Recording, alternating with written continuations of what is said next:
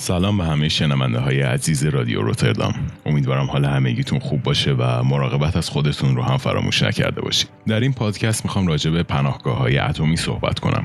اما پناهگاه اتمی چی هست اصلا؟ موقعی که بمب اتم منفجر میشه بسته به نوع بمب تا فاصله مشخصی از محل انفجار تقریبا تمامی مواد تبخیر میشن. وقتی که این بخارات با آسمون میرن و با رطوبت هوا ترکیب میشن به فرم بارون به زمین برمیگردن. اما در طی همین مسیری که در حال بالا رفتن هستن در معرض تشعشعات اتمی مثل اشعه گاما قرار می‌گیرن و رادیواکتیو میشن. قرار گرفتن در معرض این پسماندهای اتمی یا به اصطلاح فالاوت هم مساوی با مرگه به عنوان مثال وقتی بمب تزار یعنی قوی ترین بمب اتمی که در اختیار بشریت منفجر بشه تا شعاع 1600 کیلومتری باران اتمی یا فالاوت پر می‌کنه. در زمان جنگ سرد خیلی از کشورهای دنیا شروع به ساختن پناهگاه های اتمی برای افراد مهم کشور یا مراکز نظامیشون کردن. اما بعد از یه مدت مخصوصا در کشورهای مثل سوئیس و آمریکا ایده ساختن پناهگاه های اتمی برای مردم عادی هم مطرح شد. به طوری که بشه مردم رو در تعداد بالا و مدت زمان طولانی از شهر فالاوت ها و تشعشعات اتمی حفظ کرد. هرچند که آمریکا بودجه ساخت این پناهگاه ها رو در سال 1970 قطع کرد و حضورشون الان تقریبا بیارزشه اما هنوز ایده ساختن پناهگاه های اتمی مناسب سوال برانگیز و جذابه. اولین و مهمترین نکته توانایی پناهگاه برای از بین بردن خطر بمب اتم در لحظه انفجارشه. ولی آیا اصلا همچین چیزی امکان داره؟ سه تا فاکتور خطرناک اینجا وجود داره. اول حرارت انفجار. دوم موج انفجار و سومی هم تشعشعات اتمی. اگه بمب اتم مستقیما روی پناهگاه یا محیط اطرافش فرود بیاد تقریبا هیچ شانسی برای سال موندنش نیست. در لحظه انفجار بمب اتم دما در محدوده انفجار و قارچ اتمی به حدود 100 میلیون درجه سانتیگراد می‌رسه که خب از نقطه ذوب تمام مواد در دسترس انسان خیلی بالاتره. پس این گزینه خارج از بحثه. اما وقتی بمب منفجر میشه موج انفجارش بسته به نوع بمب می‌تونه تا 100 کیلومتر هم برسه که البته از یه فاصله مشخص به بعد جز شکستن شیشه ساختمون ها اثر مخرب خاصی نداره. بنابراین یه پناهگاه محکم و در فاصله مناسب می‌تونه خیلی راحت جلوی موج انفجار رو بگیره. اما می‌رسیم به آخرین گزینه یعنی تشعشعات اتمی و به طور مشخص اشعه گاما. اگه بخوام خلاصه بگم اشعه گاما بالاترین ضریب نفوذ و بین بقیه تشعشعات داره و بیشترین میزان آسیب رو هم وارد می‌کنه. ولی مثل هر تشعشع دیگه با برخورد به مواد مختلف به مرور ضعیفتر و ضعیفتر میشه. برای محاسبه میزان تضعیف اشعه گاما از فاکتوری به اسم هاف ولیو لیر استفاده می‌کنن. به این معنی که چه قطری از یک ماده لازمه تا میزان اشعه گامایی در حال تابیدن بهش رو نصف کنه؟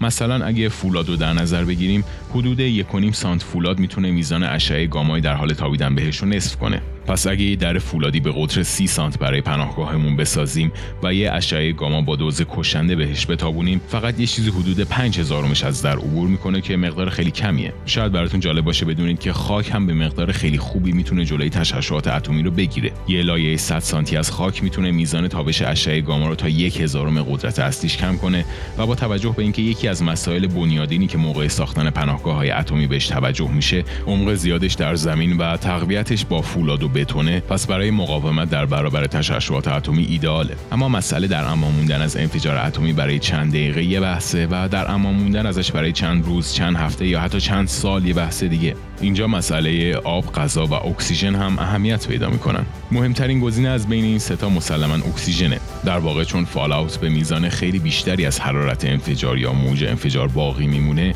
قرار دادن سیستم اکسیژن رسانی و تهویه از سطح زمین به پناهگاه تبدیل به چالش میشه. اما خوشبختانه با توجه به تحقیقات گسترده که در این باره انجام شده، تقریبا الان دیگه چالشی به حساب نمیاد.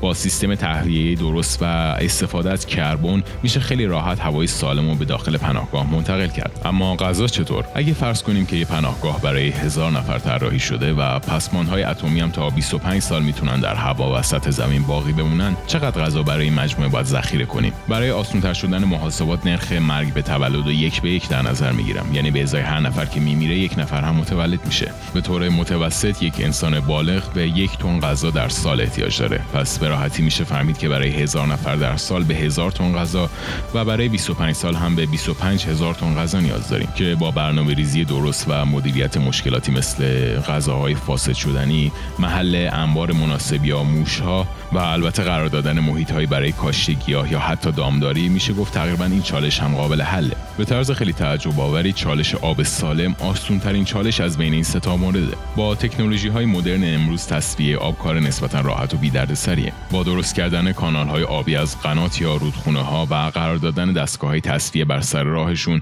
میشه برای مدت زمان طولانی آب سالم و به پناهگاه رسون. البته با فرض اینکه این دستگاه ها خراب نشن. در واقع خیلی از این چالش ها به خاطر تحقیقات گسترده و طراحی های مختلف در دهه 50 و 60 میلادی حل شده و برای اون زمان مبحث خیلی جذابی بوده. حتی اگه به فیلم های مثل دکتر لاف به کارگردانی استنلی کوبریک نگاه کنید می‌بینید که مسئله پناهگاه های زیرزمینی در اونجا هم به خوبی مطرح شده. در کتاب های مثل مترو 2033 نوشته دیمیتری گولوکوفسکی هم با آخر زمان اتمی طرفیم که انسان ها برای زندگی به متروها پناه بردن. که در واقع این ایده که متروها با یه مقدار تغییر در مهندسی و ساختشون می‌تونن یه پناهگاه اتمی مناسب باشن هم خیلی جالبه. نظر شما درباره پناهگاه های اتمی و به طور کلی سرنوشت انسان ها در آخر زمان اتمی چیه؟ اگه از این پادکست لذت بردید حتما ما رو از نظرات ارزشمندتون بهره مند کنید و یادتون نره ما رو به دوستانتون هم معرفی کنید.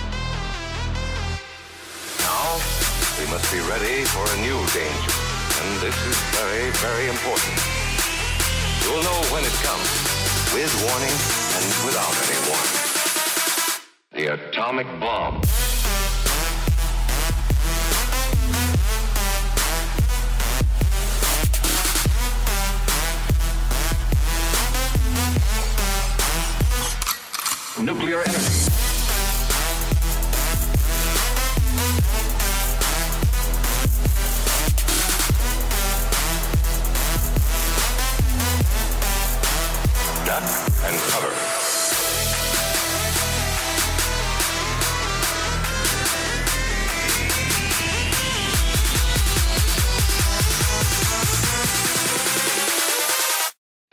Atomic bomb.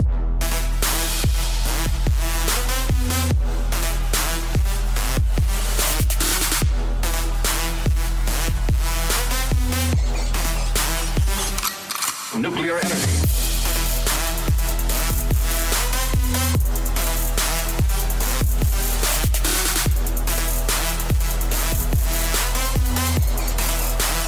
Duck and cover.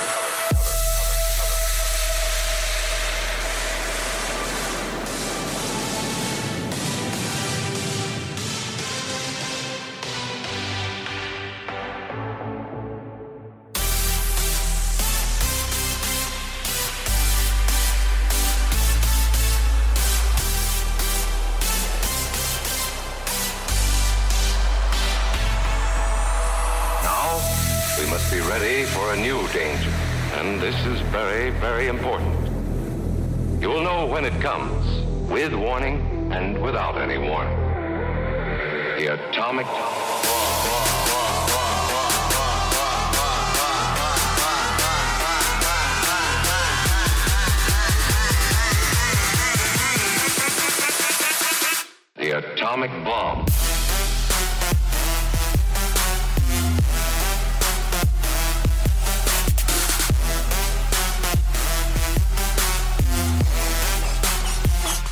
on an atomic battlefield.